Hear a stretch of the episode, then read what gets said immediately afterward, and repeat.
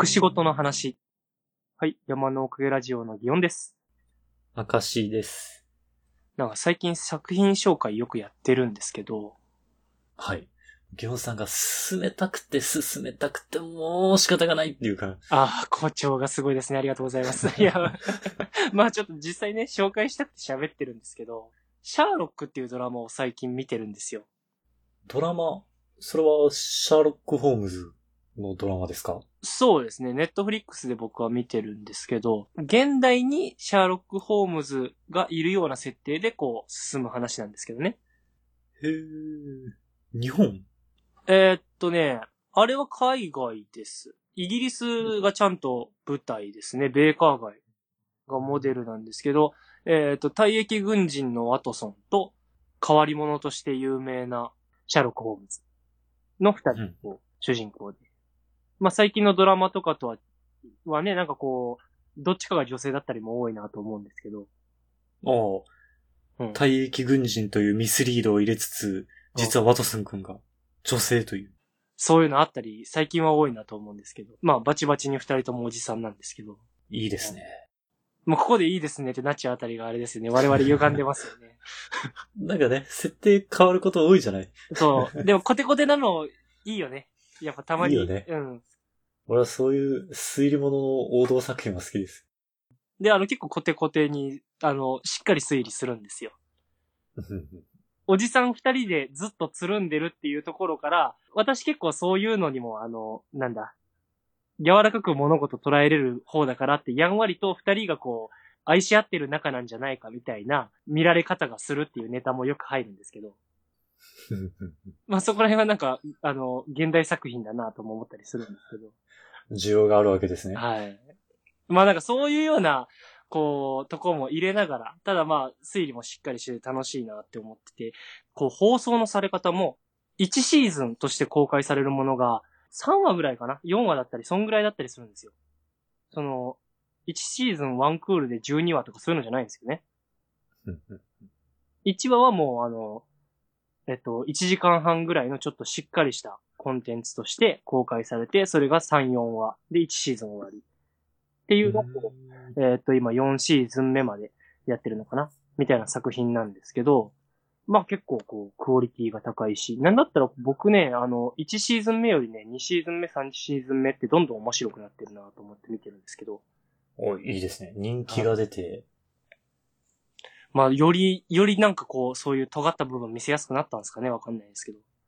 で、毎話完結ではあるんですけど、結構こう、あそこで言ってたことが実はこういう意味合いだったみたいなのもあったりするから面白いし、シーズン通してのやっぱ大きいシナリオもあるわけですか？そうなんですよ。で、あの、えーっと、今4シーズン目まで来てますけど、2シーズン目の最後あたりが、あの、いわゆる、えーシャーロック・ホームズ原作の方ですね。えっと、モリアーティ教授と最後対決して一緒に崖から落ちるみたいなのあるじゃないですか。はいはい。あそこに当たる部分っていうのはもう2シーズン目の最後にもう起きちゃうんですよ。早っ。はい。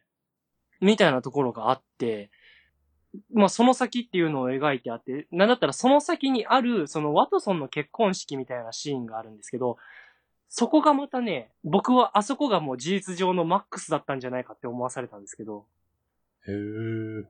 いすごい脚本。や、すごいなーっていう、こんだけ完成度があるのかって、もう普通に一本の映画見たぐらいの感動レベルがあるわって思ったんですけど、まあなんかそういうような作品で、この作品の話を深々としちゃったんですけど、したい本題は実はここじゃないです。これだけの話を枕にして。はい。この作品が面白いのが、実はこの人裏でこういうことやっててね、みたいな話が面白いんですよ。えその、犯行現場の裏でみたいなこと？だったりとかですね。で、この言葉の意味ってこういうことしてる人間だからこういう言葉言っちゃったのか、みたいなのとか。あの、正統派の謎解き要素ね。そうなんですよ。結婚式のシーンで、ワトソンが、えーシャーロックに言う言葉があって、うん。君はパズルが好きなんじゃない、ドラマが好きなんだというようなシーンがあるんですよ。ほう。その謎解きをするけれども、それはパズル遊びだから楽しいんじゃなくって、人間のドラマに対して熱中してるんだと。要はに難しいこと言っているな。うん。人間の心があって、その内面っていう秘密に触れるから、その、シャーロックは楽しいって思って謎解きしてるんだと。うん。そういうような話が出てくるんですよね。実際これって推理物の醍醐味だなと思ったし、この言葉からちょっと思うのが、えっ、と、秘密を抱えている人間ってそういう意味でもやっぱ魅力的なのかなと。その、秘密を暴くまでの過程が楽しめるからってこと？まあ、そこはあるんだろうなとも思うし、ミステリアスっていうのもありますよね。暴かれないまでも、褒め言葉で言われますよね。あ、そうそうそう。その、秘密が何かって分かってなくても、秘密持ってそうなだけでっていうのが出ちゃいますよね。なんか魅力に感じる。で、なんだったら僕がよくやる遊びなんですけど、仮説があったらそれのなぜをちょっと検証する遊びはよくやるんですけど、えー秘密を持ってる人の方が魅力的であるとして、じゃあその人が秘密を持ってますよって匂わせをしてなくても、その人は魅力的なのかという話ですよね。おー。魅力的に、なんか、こぼれるんですかね？ミステリアスが。そう。ミステリアスっていうのは、きっと何かこの人秘密を抱えてそうだなっていう魅力じゃないですか。はい。でも、その人が秘密を抱えていなくっても、秘密を持っていたら魅力的に見れるんではないだろうかという仮説です。これは。ミステリアスさはかけらもないけど、うん。秘密を持ってますってことその人は、俺の第一感は別に魅力的に感じないんじゃないっていう第一感です。シャーロック・ホームズの話に戻りますね。はい。ワトソンっていうのは一般的にこの凡人として描かれるじゃないですか。うんうんそれホームズの横にいますからね。はい。で、ワトソンの周りにはシャーロック・ホームズがいて、その、シャーロック・ホームズが出会う、その奇怪なな事件をこう起こした犯人たちがいるわけですよ。はい。で、それに触れる人間たちもやっぱり変わってたり秘密を抱えたりしてるんですけども、まあ、言ってしまえば、いろんな変な奴がいる中に、唯一まともなワトソンみたいな構図が多いじゃないですか。うん。そう感じます。はい。で、逆に言えば、ワトソンは、そういうつもりがなくても触れた相手たち、なんかこう、興味が湧く相手っていうのがみんな秘密を抱えたり変だったりするわけですよ。はいはいはい。うん。自分は普通なのになぜか変人たちと関わってしまう。みたいなところがありますよね。うんうんこれもドラマの中で言われるセリフなんですけども、なんで俺が好きになる人間っていうのはこうもみんな変だったり秘密を抱えてるんだみたいなセリフがあるんですよ。うん。本人のね、言葉で。うん。これが成立するのかという話なんですよね。で、僕は成立すると仮定して、じゃあそれがなぜなのかというような遊びとかをよくするんですけども。まあ、例えばその、前の話であった、流れ星に願い事をすると叶うよ、みたいな話が成立するとして、じゃあそれがなぜなのかみたいな話は前のラジオでちょっとしたじゃないですか。何号目かは思い出せないですけど、ありました。うん。そういうような意味合いで、このミステリアスとか感じなくっても秘密持ってる人魅力持ってるんじゃないか説ですね。について考えてみようと。ほ僕なりの推論をこれから喋ります。う。お願いします。はい。えー、まあ、秘密にするようなことって、当然ながら人から聞けれないわけですよ。聞けれないということは、そこでどんなものを得たかっていう情報っていうのは、基本的にもう本人だけのものになるじゃないですか。秘密ですからね。はい。なので、この秘密な案件っていうものには触れた人しかなかなか経験値が得られない。じゃあその経験したというだけでも、えーその人には何かしこう内面の他の人にはなかなかない変化が訪れるわけですよね。はい。つまりは、そこの部分で、要は秘密が何であるかはわからなくっても、その、性格の外側で触れれる部分に、一個特別性ができるんじゃないかと。他の人との差がありますね。はい。そこ、なんか変わっているなの部分に、こう、ピンと来てしまうと、その人がどんな秘密を持っているか、あるいは秘密を持っているのかどうかがわからなくても、魅力的に映るんじゃないかなという仮説なんですよね。ああ、なんかこの人違うぞ、なんでだろうの段階でいいんだと。そうなんですよ。その時点で、もうその人の秘密によって滲み出てるものがあるんじゃないか。で、ことさらそれが秘密にしちゃうような案件だからこそ、こう世の中に情報として出回ってないので、特殊性が磨かれてるんじゃないかなと。うんうんうん。っていう意味で、こう、秘密持ってる人は魅力的なんじゃないかなと思うわけですね。秘密、その特殊性を感じ取って、なんでだろうを突き詰めていく過程が、もう、魅力を感じている。もう、そこまで言ったらドツボですから。もうだって相手のこと知りたいなんて興味出ちゃったらもうだってその相手のこと好きですからね。確かにうん。そう思わしたもん勝ちですよね。なんかまあやっぱ秘密の一つや二つ持ってる人間でありたいなっていう気もしたんですよ。これを考えて。秘密を持つのも難しい。いや、なんかラジオでいろいろ喋りすぎて秘密なくなってきちゃったなと思って。でももうなんかその、秘密を最後知ったっていうのはなんか、特別な経験になりそうですね。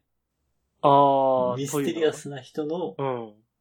秘密の答えを自分なりに出したっていう。ああ、確かにね。あの、だから、秘密の体験をしちゃった人は偶発的かもしんないですけども、ただ、そういう人に触れた時に、人間関係として良好な関係を築いて、その人の秘密に触れるまでたどり着くっていう行為は、ある種の努力で成し得ることですよね。そうそうそう。それは、努力で得られる特別な体験なんかもしんないですね。ね、偶発的ではなくね。うん。それは、なんかすごいかっこいいですね。なんすか、その、赤石さん、そのかっこいい感じ。俺はいつもスマートな考えをしてますから。ああ。でしたかね。そうっすよね。また、あれですから、そんなスマートな部分しか見していない明石さんにもきっと何かしら秘密があるはずなんぜひ暴いてください。ぜひ暴いてくださいはおかしい。で。ぜひ暴いてくださいの鉄壁感すごいですね。変な話。まあなんかこのラジオの中で、割と、まあ僕の生活スタイル変だなみたいな話はしてきたじゃないですか。ええ。でもまあなんかこう僕がシェアハウス暮らししてる中で、割と僕の周りの人も変なんじゃないかと思ってるんですよ。業者に負けず劣らずと言いますか。そう。この人ら変だよなかすま。せるほどに。そう、割となんだったらこの空間の中では比較的僕はまともなんじゃないかとすら思ってるんですけど。住人みんなそう思ってそう。そ、そこの問題もあり、で、その、こんだけ周りが変だって思い出しちゃうと、その自分の感性が、その、一個なんだろうな、寛容的じゃないからそう思ってしまうのかなって思う時もあるんですよね。おー、ギオさんの心が狭いんじゃないかと。うん。受け入れれてないだけなんじゃないかとも思ったりするんで、その、一個こう、明石さんというフィルターを通してそこをジャッジしてもらいたいなと思ったんですけど。ジャッジするの私で大丈夫ですか？まあ、そのね、明石さんが狭いかどうかもあるんで、その、二人ともおかしいぞと思ったらそこは、あの、ね、聞いてくれる側がジャッジしてくれると思うので、じゃあ、一つのジャッジとして。はい。ちょっと、一個あればいいなと思って。まあ、まずはうちの代表の方、オーナーというか、おられるんですけど、その方、えっ、と、明石さんも会ったことありましたっけ？ええありますあります。まあ、あの方とかはね、なんか典型じゃないですか。まあ、経歴から変わってて、もともとだってあの人、あの、世界中飛び回って魚釣ってた人でさ。うん。で、包丁のデザインとかもしてるんだけどさ。魚さばく用の。うん。魚釣ってきて、俺に今、いい包丁を貸してて、俺によくさばかしてくれるもんだから、俺最近あの、70センチぐらいある鈴木とかだったら30分でばらせるようになったんだけどさ。上達が著しい。何その特技？すごいな。なんか、そう、あの、三枚おろしが綺麗にできるっていう能力を手に入れたんだけど。で、やっぱちゃんと柳葉包丁欲しいなとかまでのマインドを俺が持ち出したんだけど。道具に対するこだわりがそう。なぜあれがいいのかを理解しだしたんだけどさ。あの、まあ、そんな感じの人で。で、あの、教育関係の NPO 法人まで立ち上げてるんですよ。へえ。うん。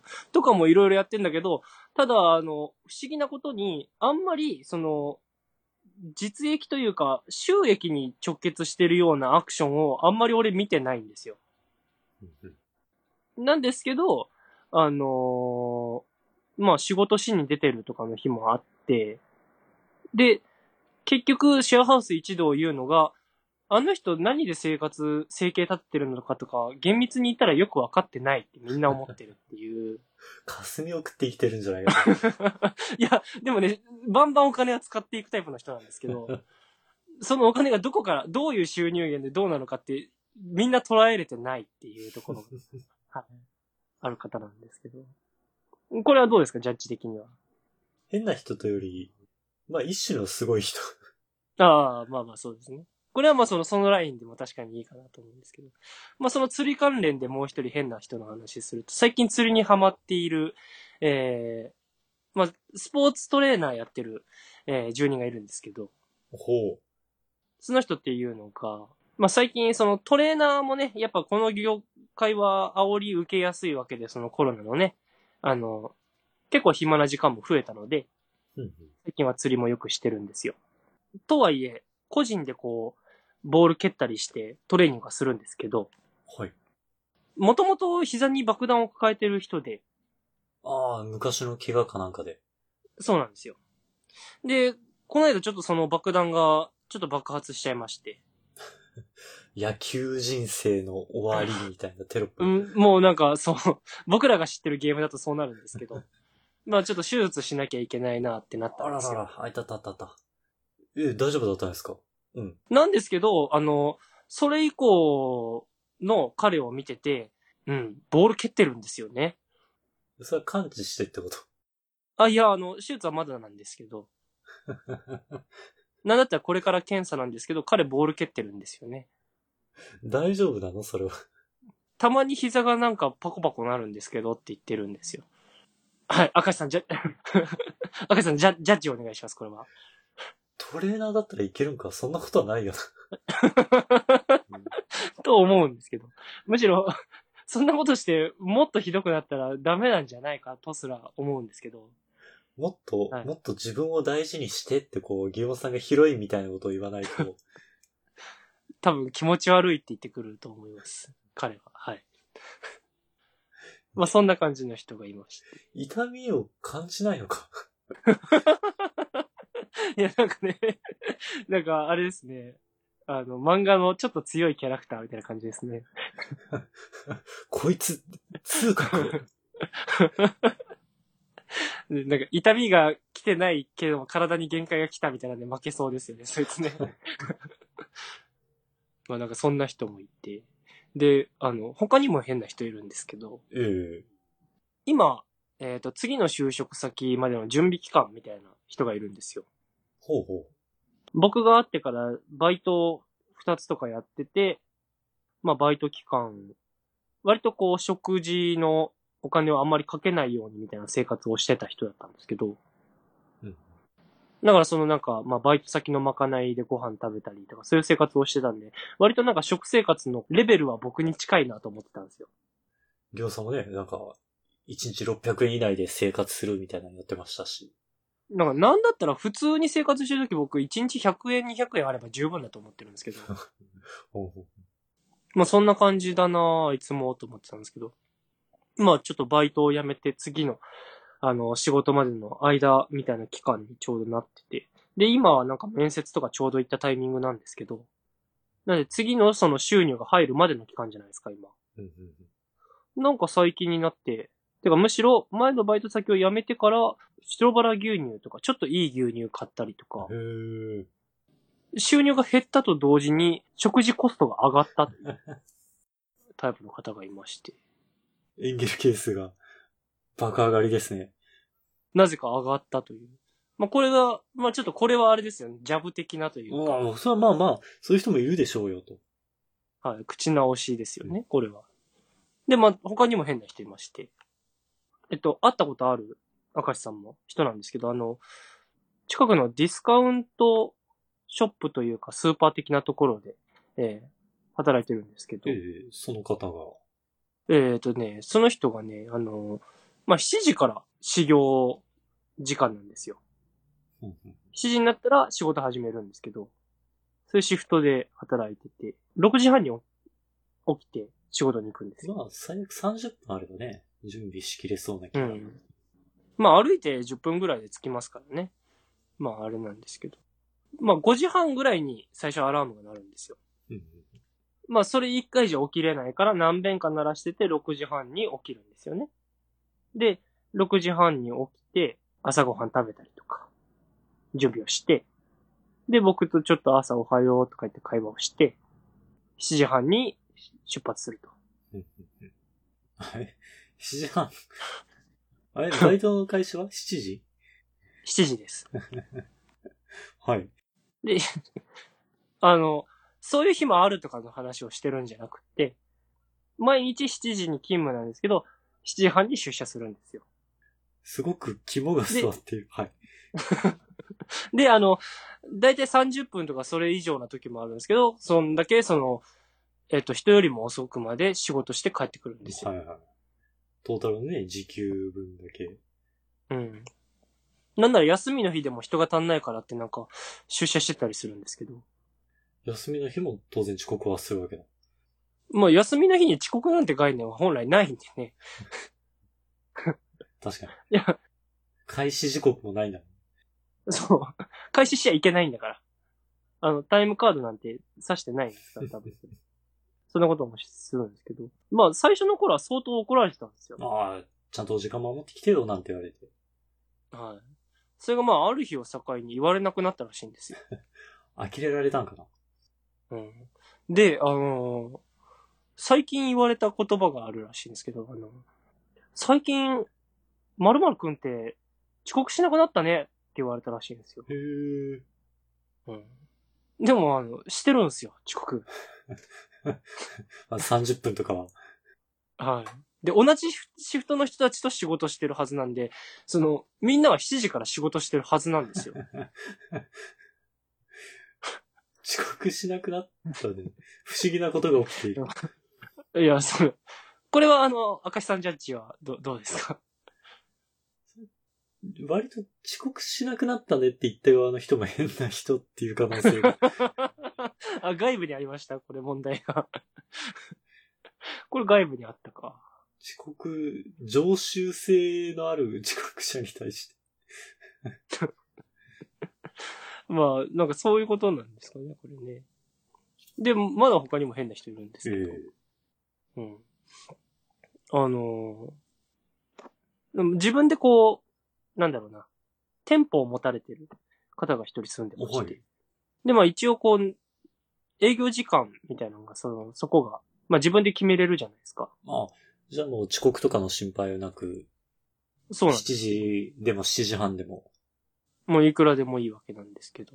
あの、まあ最初、朝起きるのがしんどい人だっていうので、あんまり早くからやるつもりなくって。10時から営業開始っていうはいはいはい。感じになったんですけど。まあその、10時から営業開始だと余裕があるじゃないですか。まあそうですね。朝の時間としては割と余裕がある方で。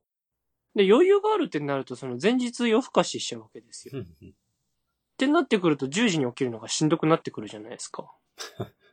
ほう。で、起きるのがこう苦手な人なんで、10時に起きれなくなっちゃうんですよ。ってなると、じゃあどうしようかってなって、開始時間が10時半になるんですよ。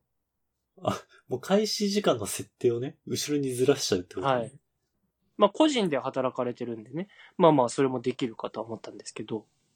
で、こう10時半にスタートになって、で、10時半になると、要は30分また余裕ができるじゃないですか。はいはい。余裕で間に合いますよね。